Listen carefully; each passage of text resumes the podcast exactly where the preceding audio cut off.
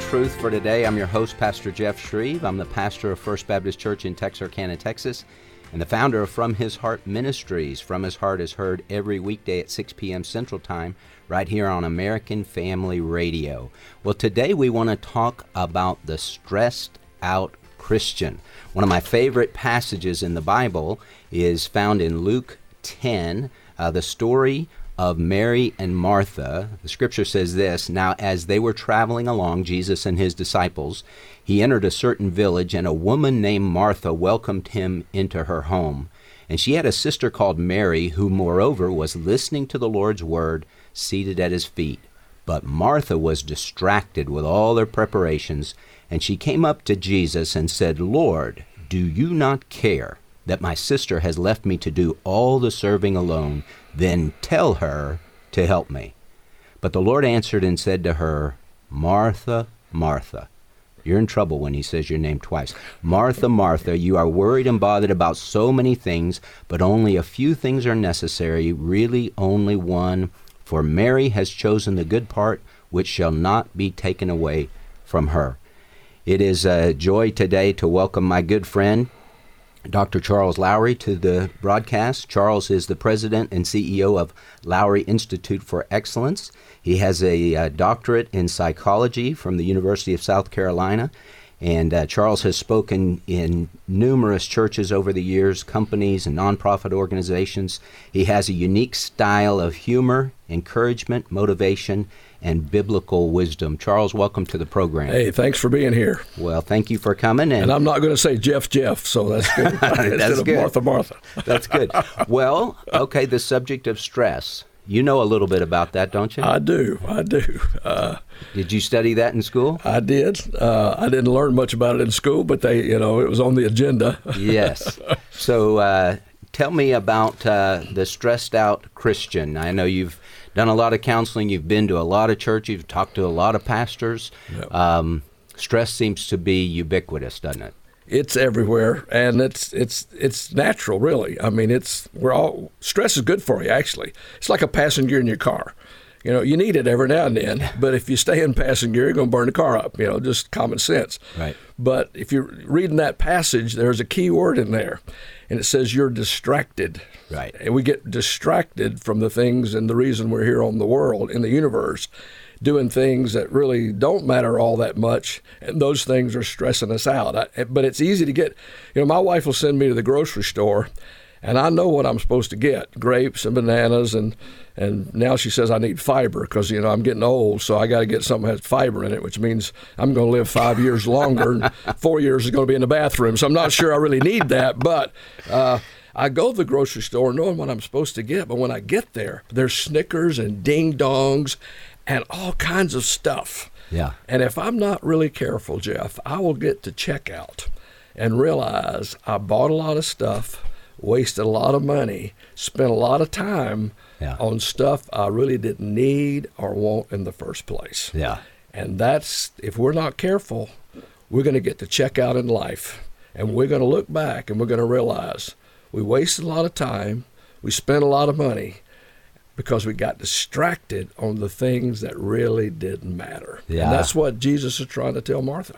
Uh, and so that's that's the end result. That's where we want to get. Now, getting there is a process, and it's a it's difficult because it's it's a very stressful world. right. Uh, well, it seems to be getting more and more stressful as the days go by. Yeah. It, it part of it is the work the work home balance is blurred now. It didn't didn't used to be that blurry because you go to work and you couldn't talk to people. You, know, you didn't have cell phones. Right. We didn't have all that. So it, it has continued to accumulate, which means you have to, have to be more directive in what in how you live. You got to set right. your priorities. You got to make sure uh, that you don't live life by distraction. Right. Uh, and you have to understand we have what I call your Adam suit, your body, and uh, it it's hard to get it to do what you want it to do. That's the bottom line. I mean, it, it's uh, you, you have a great quote, Charles, where you say your your Earth suit doesn't want to do right; it wants to feel right. Right. Yeah.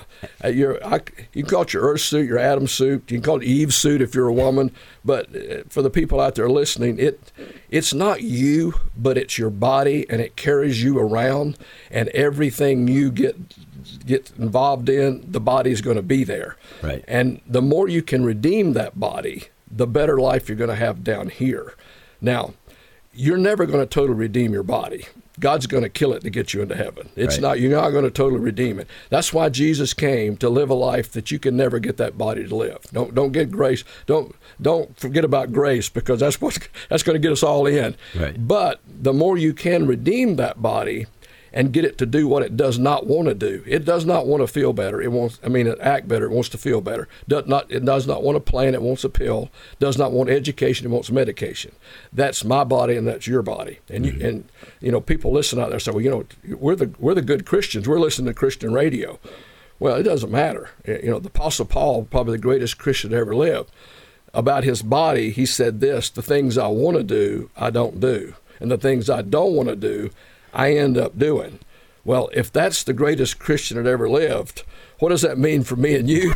that means we're in serious trouble. That's what that means. Yeah. Because we got a body that wants to do what's not good for it. You know, it, it, it's, it's all of our bodies. Right. Matter of fact, there's a great quote. I'm a I'm a huge cowboy fan. There's a great. We used to have a good coach named Tom Landry. Yeah. And here's what Tom said. He said, My job as a coach is to make men do what they do not want to do in order to accomplish what they've dreamed of doing all their lives. Well, that's a great quote because that's not only the job of a, of a parent or a teacher or a preacher, that's my job on myself. My job is to get my body to do what it does not want to do in order to accomplish what God had in mind for me when I came down here. Right. So that's a, that's a process of doing that because when you're under stress, that's when you want to feel you want to feel you don't feel great, so you want to feel better. So then you look for things to make you feel better, and that's Right. why people under stress get addicted, they get overweight, they get all those other things start to happen, which spirals people down, which uh, unfortunately it's very hard to recover from. So Well, and side ju- effects. And just because you're a Christian and just because you have a quiet time and just because you are in church, I mean, those are all critical, important things, but that doesn't uh, alleviate the, the pitfalls. Right. Yeah. The I mean the quiet time gets you ready for the day, but then the day comes and then can you live out what you decided to do during your quiet time? That's that's the difficult thing and and the change is just hard. Most of what you most of what you do during the day, most of what I do during the day, we don't even think about. It's subconscious. We we just do it, you know. Uh, and so and then many times we go to church and we hear a general sermon about general things, and in general, we generally decide we're generally going to do generally better than what we generally did before we generally went in there. And then generally, we go out there and we don't do anything different because life isn't lived in general. You got to get very specific about the behaviors you're going to change. And that's why uh, they say in the recovery movement, they got a great s- saying. They say this that you don't have a breakthrough until you have a breakdown. And usually a person doesn't change until they have to, where something bad happens. The wife says, I'm going to divorce you. The kids say, I don't want to be around you. Uh, at work, say, you know, you, you can't work here anymore. Uh, the church says, you know, we don't want you to be a teacher. What, whatever it is, you realize other people have observed what I've been in denial uh, that that I'm not living the kind of life I, I need to live. Uh, so it's it's a process for all of us. We all struggle with it, and with Christians, we have to help each other and teach them how to how to handle how to live a great life. You know, uh, and uh, sometimes we don't do that. Sometimes we spiritualize everything and. And we don't give them the practical things they need to, to live a great life. Well, okay, Charles, you have Romans 6 says we're dead to sin. Romans 7 says we're still struggling with sin. You know, in me, that is in my flesh, there dwells no good thing. Romans 8 says we have the power of the Holy Spirit, and that Romans 8 is the spirit filled life. Yeah. Um, but as we were talking before the program, it's, it's hard to live in Romans 8. It is, yeah. It's available to us, but it's Yeah, yeah.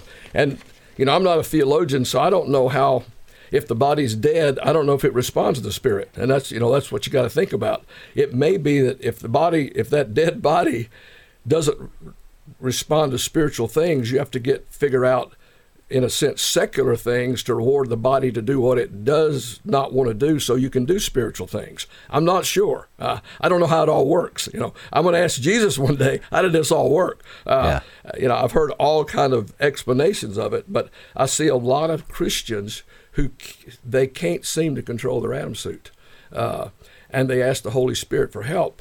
I think they need the Holy Spirit, but they need also techniques of controlling that Adam suit so the Holy Spirit can work through them. Mm-hmm. And sometimes we just, well, I'm praying about it, I'm asking God to help me. And I'm saying, well, what's the plan? You know, what what's the plan? Well, my right. plan is going. I'm going to pray more, and I say, uh, I think we need another plan. Th- this plan is not working. Right. Uh, and so, well, this plan is missing a key right. ingredient. Yeah, yeah. We, we we have to get specific about the changes we're going to make. It's it's almost like I tell people how exhausting change is. For example, if I, I came to see you yesterday, I drove down from Dallas. It's about three hours. Right. I wasn't really tired. I stopped and got a big gup on the way. You know, I have a nice car. Uh, I wasn't tired at all, really. I'm a driver. I didn't really think about it that much. I put on my seatbelt. I don't remember doing it. I, I, put, I don't remember right. really all the things that were involved in it. It was just a nice little drive. Now, if I took that same drive, let's just say I go not not that distance, not three hours, let's just say an hour. But this drive, I would be totally exhausted after I'm done. Because this time I'm driving in London, England, mm-hmm. where they drive on the wrong side of the road. yeah. Or, or, London, they'd say we drive on the wrong side. Well, they drive on a different side of the different road. Side, Let's be yes. politically correct. Yes. They drive on a different side of the road.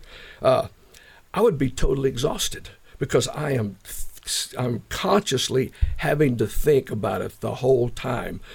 When you have to consciously think about things, that's what tires you out. Mm-hmm. See, the subconscious just takes over, and habits are just effective for us. We just do it, and, and you're not tired after doing it. That's why that's why change is hard for, for churches, for anybody, because you try to do too much, or or you just get exhausted doing it. Right. Uh, so, it, it if you have to think about change, who would who would who would be able to do that pretty well, make that change? I've thought about it a long time. The person that would really change in that situation would be the person that moved to London that had to drive to work every day to support his family. He would soon become what I would call a wrong side of the road driver. That, that would become him actually in about 30 days. Right. He'd actually get it. Uh, and here's the reason why he had no choice. He really had no choice. If he's going to support his family, he had to move to London and he had to drive every day on the wrong side of the road. Most change doesn't occur until you have no choice. Mm. Churches usually don't change until they have no choice. You know, people. I, I've worked with alcoholics could not stop drinking. They go to the doctor. The doctor says, "Your liver is damaged if you drink anymore, you're going to die. And that person who could not quit drinking overnight quits drinking. Overnight. Now, I'll be honest with you, there's some even then that can't quit. They're just so consumed. But the majority of people, when they get something, a shock like that, uh, smokers can't quit smoking. They go to the doctor, you got lung cancer, You're smoking it, you're going to die. They quit. Change usually happens when you have no choice. You get to the point of that that breakdown occurs with breakthrough. But here's the great here's the, the thing we need to understand. The the people who the people who live great lives are the people who change before they have to. Mm. See, the churches that become great churches, they change before they have to. Right. That, that's the that's the great people in the world. They understand how to change and live a great life before it gets to that point. Right. And that's that's what the general population they wait till it gets to, to that point before they ever change. Amen. We're talking to Dr. Charles Lowery. We're talking about the stressed out Christian. How do we handle stress? What is God's way to handle stress effectively in our lives? You're listening to Real Truth for Today, and I'm your host, Pastor Jeff Schreve. We're going to take a quick break, and we'll be right back, continuing on this important discussion. Don't go away.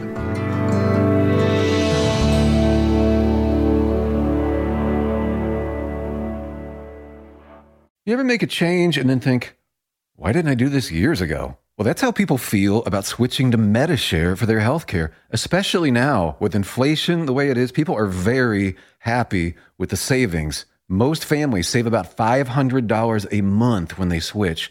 It's a huge help when prices are going up so fast in so many other areas. And Medi-Share's customer satisfaction rate is double that of health insurance.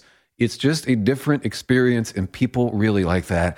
Medi-Share is an alternative to health insurance. It's a community of Christians who share each other's healthcare bills, and it's been going strong for over 25 years.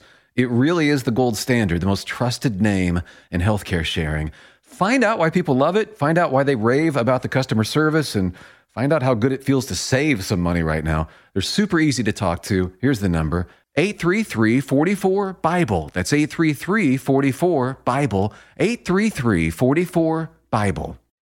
What would you do? Aunt Sadie, I appreciate your thought behind the gift card, but I just can't take it. I promise not to shop at Target because they allow men in areas that need to be private and protected for women and children. I hope you'll go to afa.net slash Target and learn about it. I'm not giving them my money. Aunt Sadie didn't know about AFA's call to boycott Target, but she knows now, and so do you. Learn even more at afa.net slash Target. afa.net slash Target. If the cost of living is up or if it's down, there's one constant it's always a part of life. We need to be wise with our money, and Rob West can help. Every weekday morning from 9 to 10 Central, starting May 31st, you can become money wise as Rob and his guests give you the financial answers you need, all from a biblical perspective.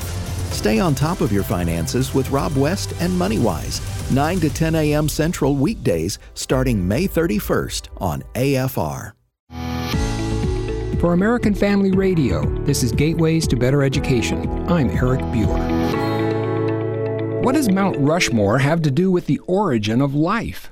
There are ways to help public school students think twice about evolution without opening a Bible or referring to God.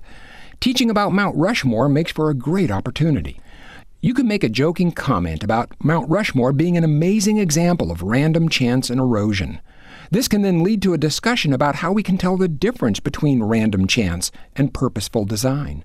When people see a meaningful design, their experience tells them it was done by a designer, not by random chance. A design is a pattern that expresses a message. Students just may remember that as they sit in their biology class and learn about DNA. For a free article on helping public school students think about creation, call us at 888 44 Parent. That's 888 44 Parent.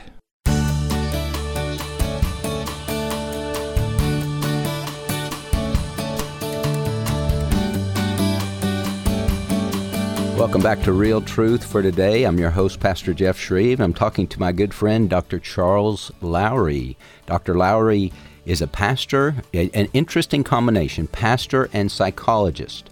I don't think we have any guys like that that I know of. Charles, you may know if there's a pastor psychologist combo.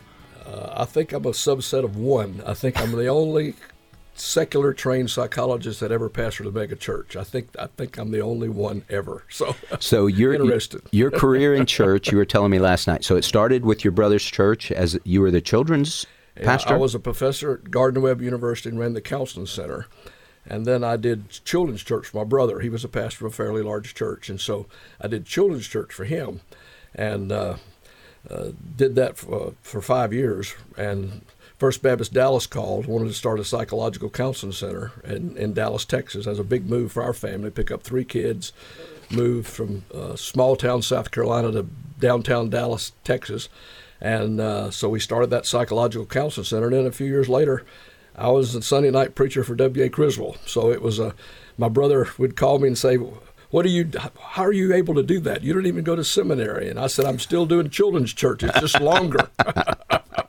uh, so it, Dr. Criswell was good to me. He, he believed in me and, and it opened up incredible doors uh, all around the, all around the country. I remember David Jeremiah told me, he said, I used to get the cassette tapes because I wanted to hear W.A. Criswell. And then on the back was this psychologist that I thought, has, have they gone liberal? What's this Yeah. psychologist doing? And he said, but I started listening to you and I kind of liked you. you know? Yeah. So uh, it was. It well, was you were probably funnier than W.A. A lot funnier. Yeah, he, he was content, I was comedy. You know, we we made a good combination.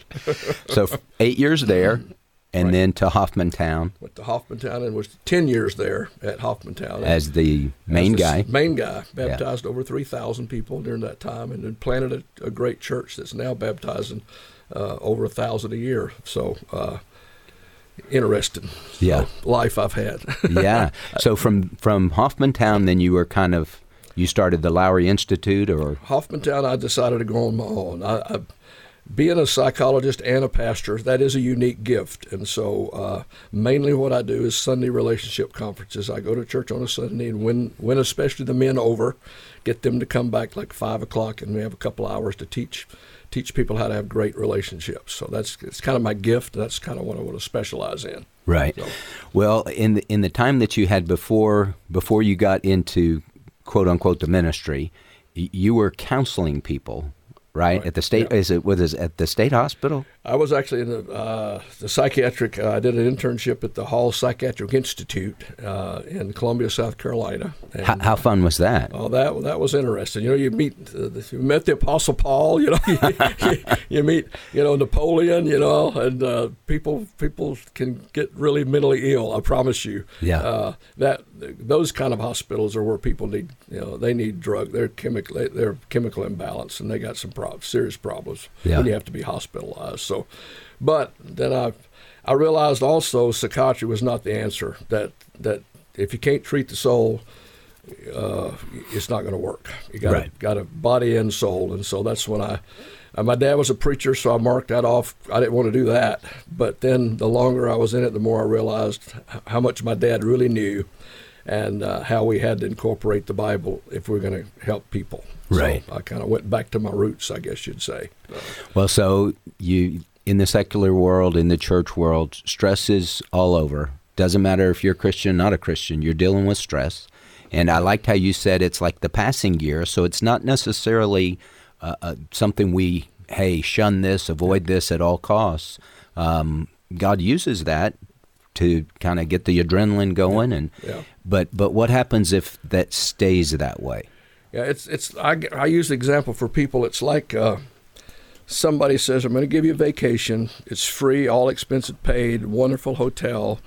Uh, here's your plane ticket. It's going to be a great. And, and boy, you say, man, this is fantastic. And you look at the plane ticket and you fly from Dallas to Atlanta and then Atlanta to the Caribbean islands for your vacation. And the, the connection in the Atlanta airport is two minutes. and, and you say, wait a minute, I, I, don't, I don't think this is going to work. And, the, and they say, oh, yeah, if you're if you if the gate that you plane comes in is in the same terminal and actually is the gate right beside the, the where your plane is taking off, I think you have a chance of making it. You know, and you'd say, "That's crazy. That would that would be so stressful." Yeah. Well, that's how a lot of people end up with their lives. They end up wanting this thing out here, and they don't realize the connections are so quick that they're they got this thing out there that they're trying to get, but their life is a mess. Yeah. and they're not. Well, I'll give you another example of airports because I'm in airports a lot. Uh, have you ever been late for a flight? Yes. Let me just ask you. Not not a good feeling. Uh, yeah. Let me ask you about your behavior. Were you really kind to people? Were you kind of looking Always. for little old ladies that you could kind of help? You know, get. Uh, of no, course matter not. of fact, you ran over little old lady. Let's right. be honest. Right. Uh, why? uh, because you were late and you had to get somewhere. Mm-hmm. Here's here's here's the key to life. You got to be very careful that you end up looking for something that you're trying to catch, and you run over people trying to get there. Mm. Happens all the time. Right. Happens to us. Happens to preachers. Happen happen to all of us. Right. Uh, I call that the pace of a race. And you see a lot of guys in the pace of a race trying to get to the top. Jesus called his the pace of grace. The people, the people, always more important than that destination. Yeah. And that's what he's trying to tell Martha. That, that, that don't get distracted by this out here. Right. And it's it's uh, it's out there for all of us. And, right. and you can't see, you really can't see the emotional. You see the physical. We can't see the emotional. Like if I mean, if I told you, I want you to put four guys on your back and climb down those stairs, you'd say, I, I can't do that, Mm-hmm. you know. But many times emotionally, we're carrying lots of people, and, and we don't realize it. Right. And we need a break. Right. And uh, that that's what a lot of pastors. I, I give that illustration to pastors a lot. I said, "You- you're carrying too many people. You know, Right. You can't you can't be responsible for all those people. Well, one of the things that you've told me, and I think it's great advice, and you you learned this from watching your dad. Yeah. You have, as a pastor, you have to protect family time. Because the church can get another pastor, Yeah. and, and they will get another pastor. You drop dead, I drop dead tomorrow. Yeah. First Baptist Texarkana doesn't shut down. Right. They get another guy. Yeah. Um, but but your family can't get another you. Right. And so, what did you see growing up, Charles, with the the uh, stress put on your dad, and the maybe in that in that mindset back then, Yeah. a pastor did everything. Oh yeah, yeah. He, it was it was a miserable way to grow up. Literally. I mean, I, I that, that's why I said I will never. That's why I became a psychologist. I said because these people are nuts. I mean, this is not the way to live. You know, uh, I was a I was a star basketball player. My dad really didn't have time to go to basketball games because he had to be at church all the time. Uh, so my senior year, he probably made two games. You know, maybe the whole whole year. You know, uh, and uh, at the time, I, I in, a way you think that's normal. You know, but then when you get to be a father yourself and realize, you know, he he, he was married to the church, really. Yeah. And they made him be there all the time. And if he didn't, they're critical. You know, Right. that was, you have a monthly business meeting, you'd criticize him, you know, because he wasn't doing all he was supposed to do. Right. Uh, so that model, I thought, I'm, I'm not for that, you know. And How did how did that affect uh, his relationship with your mom? I, you know, I, it, it's one of those kind of things where it looked like it was great, you know, but I really don't know, you know, I don't because he didn't, he he never was really a transparent kind of person, you know, Yeah. and uh, so I think it was great, but you know, I, I really don't know, you know. Yeah. Uh, But now Fred becomes a preacher, and Fred is how much older than you? he's uh, almost six years older than me. Uh, he becomes a preacher, but learned a lot from that process. Matter of fact, when I, would do, when I was doing children's church for Fred, he, he wanted me to come do that for him, and I said, "I'm, I'm not working for a church, Fred. you know, you, you got remember remember how we grew up. Yeah. That's nuts. I'm not I'm not doing that." And he said, "No, it's not going to be like that. It's Yeah. different." Yeah. He said, I, my family is more important than that church, and, and we're going to model. We're going to model what we want those people to do. Yeah. We're not going to let them control us. We're going to control them. Right. and so it's a whole different model. But unfortunately, I have a brother underneath Fred, 18 months younger than Fred, who saw that and knew my dad was a good man, but saw him criticize him on Wednesday nights in business meetings, and he rejected the church. He said, "If that's if that's Christians, I want nothing to do with that because my dad's a good man. I know he's a good man. If if they're saying those things about him, then I don't want it." So he never went to church. He never became an alcoholic. Has since passed away. Unfortunately, a wasted life. You know, Yeah. because he just resented church people. Yeah. Uh, so That's, I remember something Adrian Rogers said. Uh, he said that the church is Jesus' bride, it's not mine. My bride is at home. Yeah. My bride is named Joyce, and I need to make sure that my bride is taken care of, my family's taken care of, because the church can get another pastor. Yeah. And uh, I think, you know, in, in our desire in the ministry to do, to serve the Lord and to serve the people and love the people, uh, if we don't have a boundary, we can get like Martha, so distracted, worried, and bothered about so many things. As you said, you got the, it's not just four people on your back, it's more like Yeah. 40 people Yeah, on yeah, your back. yeah. Um, how, how does a guy, Charles, in, in your uh, opinion and mindset, how does a pastor create those good boundaries? Well, first of all, we have to we have to decide that boundaries are good for us. Uh, so, the the world says boundaries. It you know just self actualize, do whatever you want. You know, T- tell a pilot that a runway's pretty narrow, but but you need that boundary. Remember years ago, I think it was Sonny Bono and a, a Kennedy kid. They were killed the same year because they skied outside the boundaries. They thought those boundaries aren't for us. Uh, well, the boundaries are good for you. You know, it's like a train on the track. It'll get you to destination. It's like a fire in the fireplace. It'll be good for you. You let the f- train off the track, it's a wreck. Right. You let the fire out of the fireplace, you're going to burn your house down. You let the river out of the banks, it's going to be a swamp. Right. Boundaries are good for you. The church has to realize that, and the pastor has to realize that, and he he has to know his individual boundaries. They're going to be different for different people.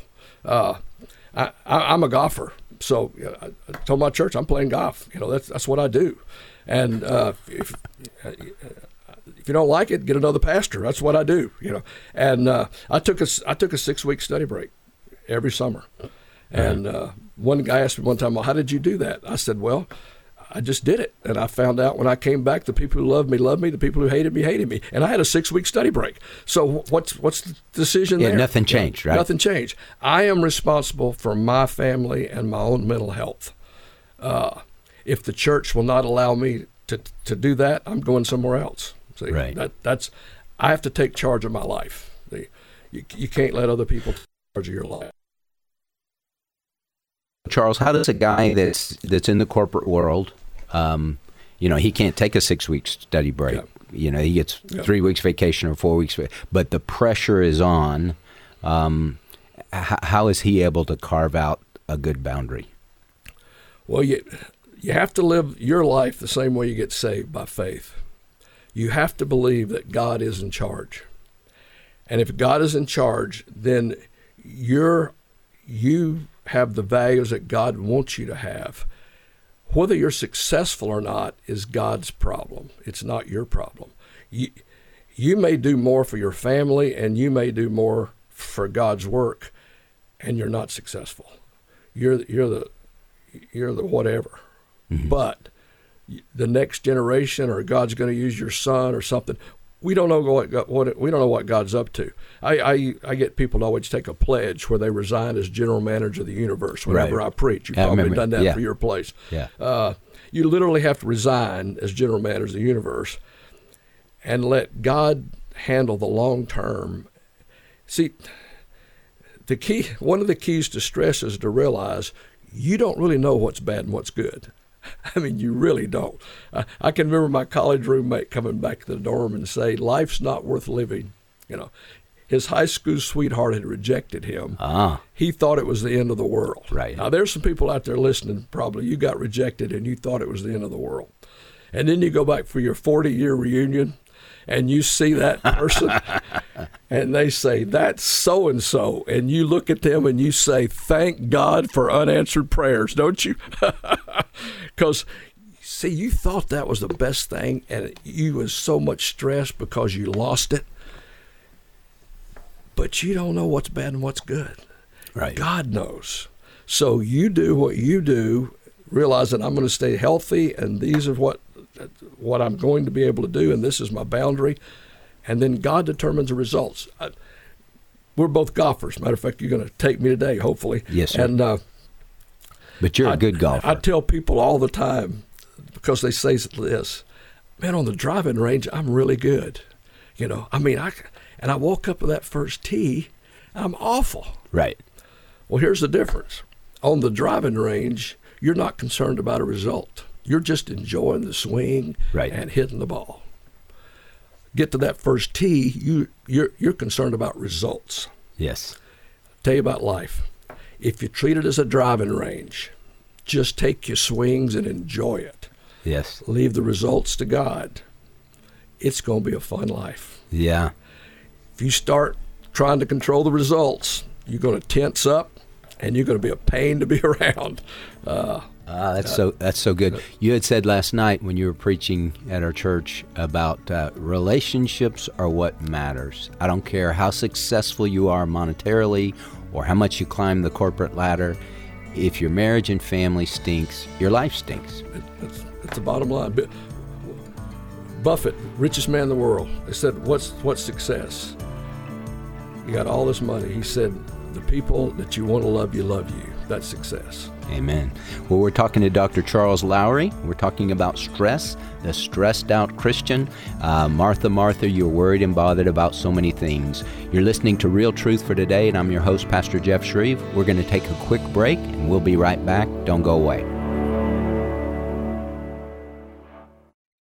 What does the American Family Association stand for? AFA believes that all men and women, whether in private or public, should be free to exercise their faith without hindrance from the government. These values and more are part of our mission to inform, equip, and activate individuals to strengthen the moral foundations of our culture. We also support the church. We want to be a leading organization in biblical worldview training for cultural transformation. Thank you for standing with us.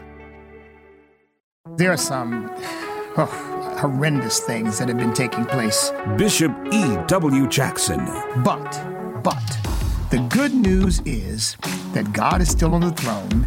Jesus is still King of Kings and Lord of Lords. Tune in to The Awakening, weekdays at noon central on American Family Radio.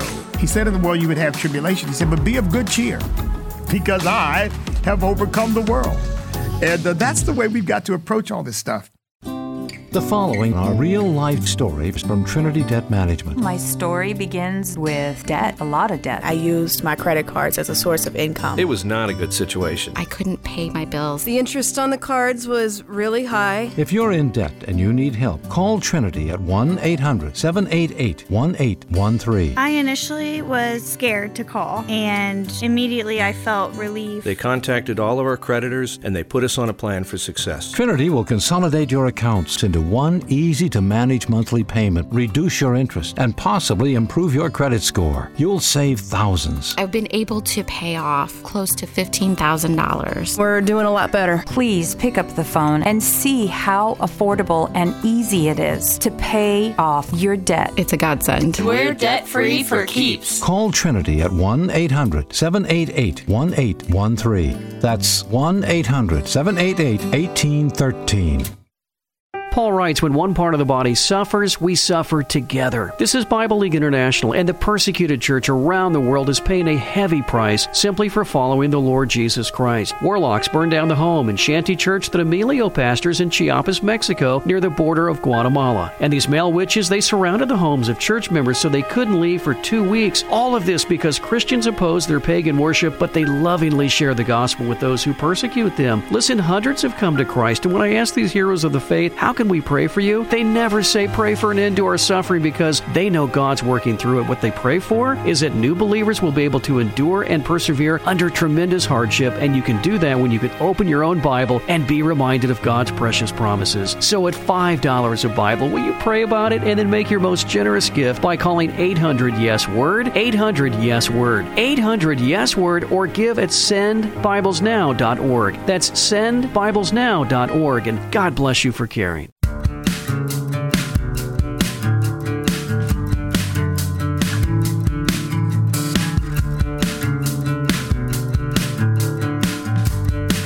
Welcome back to Real Truth for today. I'm your host, Pastor Jeff Schreve, the pastor of First Baptist Church in Texarkana, Texas. I'm talking to my good friend, Dr. Charles Lowery. Dr. Lowery has a unique ministry. He goes around the country speaking uh, to church groups, speaking to nonprofits, speaking in corporate events.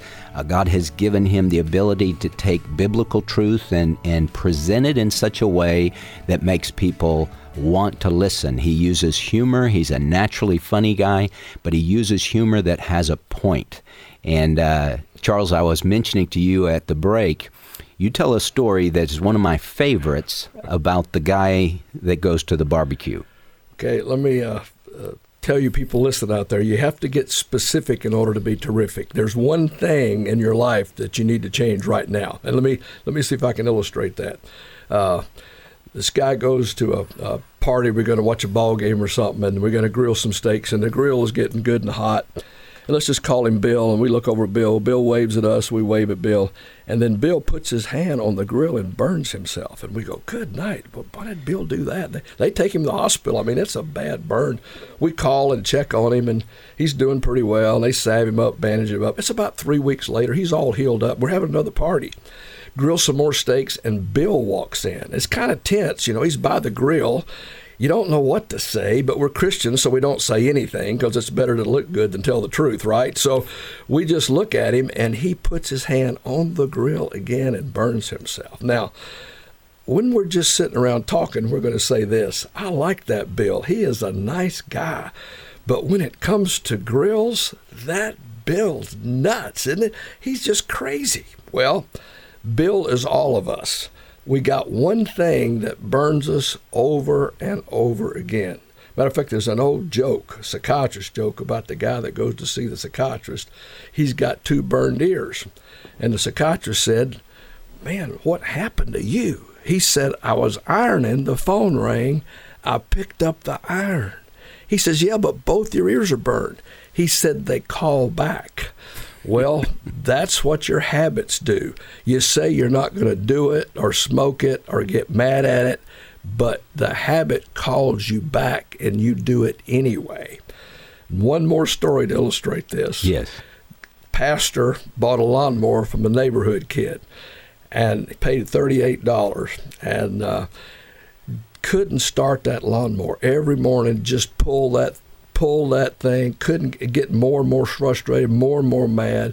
After about five mornings of pulling that thing and not starting, the little boy walks by. He said, Kid, come here. You sold me this lawnmower. It doesn't start. It does not start. The kid says, It does start, Pastor. He said, No, it does not. You sold me a bad lawnmower.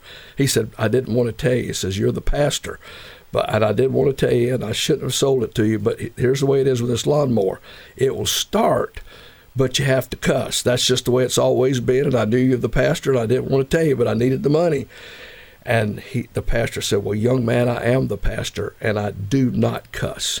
Matter of fact, it's been so long, I don't even remember how. And the little boy said, Pull it about three or four more times, it'll all come back. well, that's the way life is. You say you're not going to do it, you say you're not going to get mad at it, you say you're not going to drink it, you say you're not going to smoke it but the people pull on you. And when they pull on you, it all comes back. And that's the way life is. There's something, there's people out there listening. You actually know what burns you, and it's burned you over and over. And you need to talk to somebody, get help from somebody. It, maybe it's your mate that can help you keep from getting burned over and over again. Right. Well, we talked. Uh, you had mentioned last night. We talked about relationships, but it's not good for the man to be alone. And uh, I think in our, in Christianity, we desperately need one another. Confess your sins to one another and pray for one another that you may be healed. Um, when we talk about, well, it's just me and Jesus. Well, me and Jesus, it, it, has to be me and Jesus plus somebody else that can, a horizontal relationship that can minister to me, that I can share with, be honest with. Um, Charles, in, in your travels, um, especially with pastors, they often don't have somebody like that. They don't. They, they end up covering up. They could end up, uh, and it's, see, if you're not careful, your quiet time will become narcissistic wailing. It will just be all about you and you can convince yourself it's you and God, and your dysfunction is normal. Uh, and that's why you need to be around other people, and they need and you need to be around other people who will tell you the truth. The truth will set you free, but you have to hear it. Secrets are sickness. You do have to face it to fix it. That's the way life is. And friends are. I, I tell people they need friends to do a few things for you. One is they need a, a good cheer every now and then you just need somebody to cheer you on. You know, mm-hmm. you need a listening ear, somebody who will listen to you. You need truth without fear, somebody who'll tell you the truth. Matter of fact, the higher you up in an organization, the more you need the truth. Truth rarely goes upward; it goes downward all the time, mm-hmm. but it rarely goes upward. That's why you see Christian leaders who are up up there get in trouble because nobody's telling them the truth. It's not going up.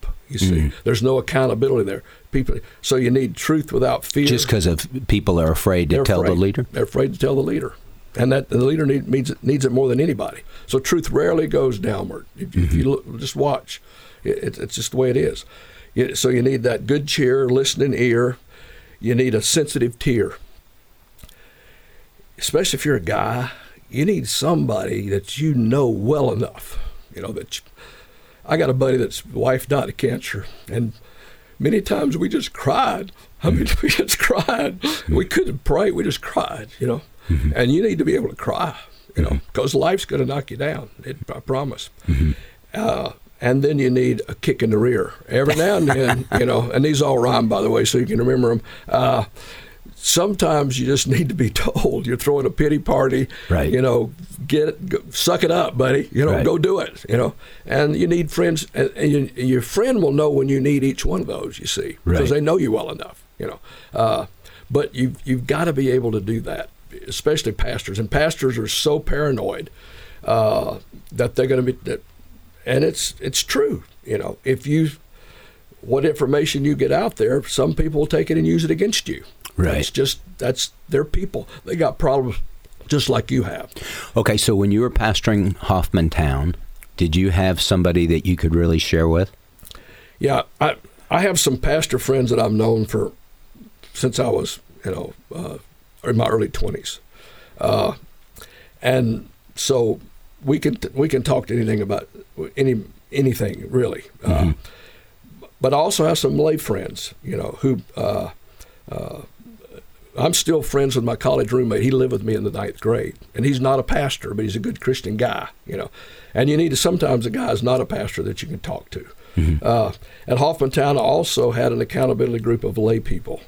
Uh, I picked five guys in my church, lay guys, that I met with. Uh, I think every three weeks, and uh, there weren't a committee. They were guys I picked mm-hmm. that I wanted to sound, I wanted a sounding board that wasn't a church committee.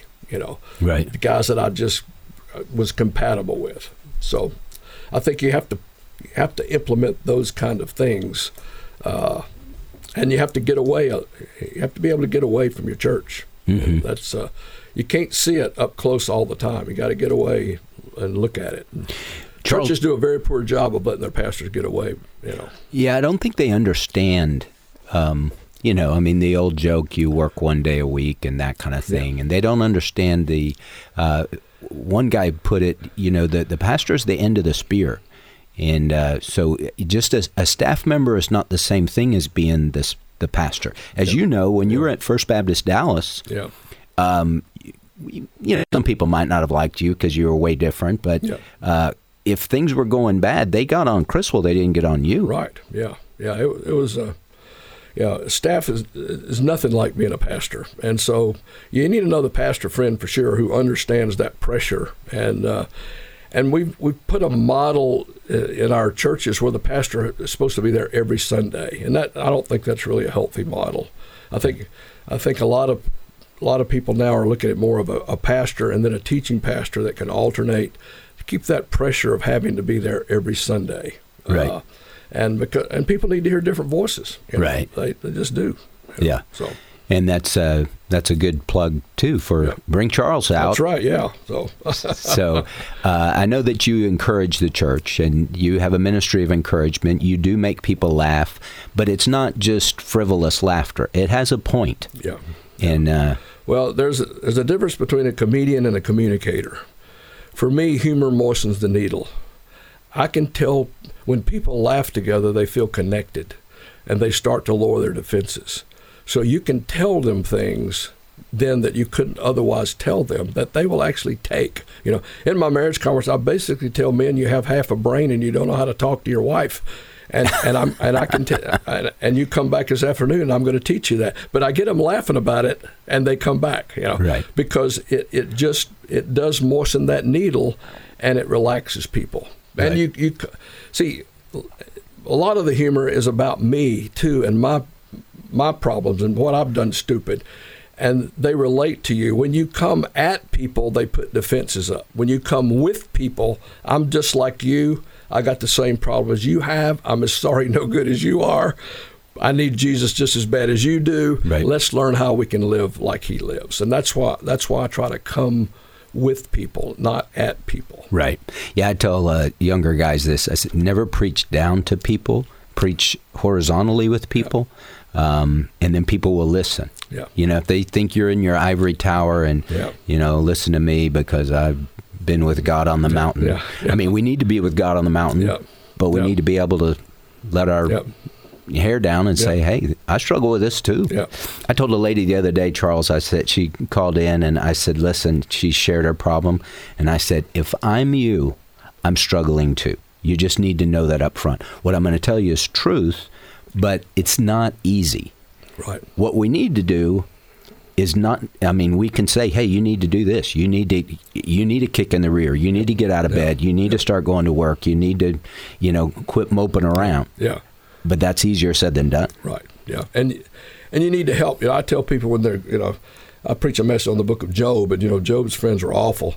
Uh, but uh, you don't want to be like that. And people always say, "Well, how do you help people?" Well, what what what gets people down is inertia and isolation. They quit moving. They quit being around people. That just leads you to get more depressed.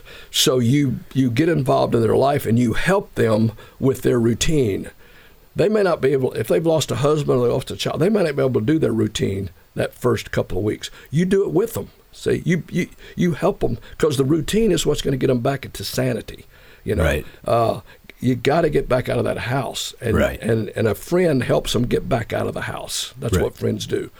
And friends are honest. I mean job reached the point where i'll never understand but I, am still going to trust god Right. and that's that's that's the point we all have to eventually get to. Right. I mean, I've lost a grandchild. I I'll never understand it. Right. I'm just going to trust God, and that's the. Job's friends tried to explain God instead of they tried to take God's. They were in God's footsteps instead of their footsteps. They tried to convict him instead of connect with him and Right. feel his pain. And that's what we have to do with people to help them. We got to connect with them and be there. Right. Well, like this, the tragedy in Uvalde, um, we, we can't Yeah. comprehend that. No. And th- those parents that have lost children, I mean, you just weep with them. There is no answer. No. It's just that give this to the Lord. Yeah. He is good. We can trust Him. He loves us. Uh, I- yeah, I've got this phrase I tell people: when you can't celebrate life, you just celebrate the Lord. That's all you can do. Right. You know, because you know life's. I mean, it's, life's hard, and then you die. I mean, that's the bottom line. I mean, it's it's uh, death runs in my family. I think it runs in yours. So it's you know, come in this world, no teeth, no hair, no bladder control. That's how you going out, buddy. So don't get arrogant about life. uh, that's good. Well, that's why I love the book of Psalms. Uh, some a friend of mine said Psalms can be summed up: life is hard, but God is good. Yep. And David, David had a hard life. He did. I mean, he was Yep. king. He had some great things, Yep. and God used him in great ways. But it wasn't easy. No. Joseph's life wasn't easy. No. Um, Yeah. any anybody that God uses in a great way is going to have scars. Yeah. Would you agree with that? I think so, and I, I, I, I'd be even going to say that you're going to have scars whether God used you or not. I mean, it's just, it's, it's called life. You know, it's the way it is. know. Uh, and I think sometimes we get the idea, hey, if I go to church, God's going to bless me, and nothing bad's going to happen to me. That's that's called heaven. That uh, it'll one day there'll be a new heaven and a new earth, but down here, it's you know, it's not good. right. Well, we have one minute left. Charles, what would you say to the stressed out mom maybe that's listening today? How how can you give her some encouragement? I would say try to find out what's distracting you. What what are what what's kind of gotten you distracted, and then get direct yourself back to what's really important in life. And I'm going to do those things. Other stuff, I'm not going to worry about anymore. I'm just going to focus on doing what God wants me to do today, and take that long-term view. He's in charge. I'm not. Resign. That's right. Mary has chosen the good part, Jesus said, which shall not be taken away from her. Listen, God doesn't want us to live stressed like Martha, pulled in many directions. He wants us to sit at His feet, listen to His word, and focus in on what really matters. Thank you so much for joining us today on Real Truth for Today. And I'm your host, Pastor Jeff Schreve, and we've been enjoying listening to the wisdom from Dr. Charles Lowery. And I will be with you again tomorrow as we talk to Dr. Ray Comfort. Be with us. God bless.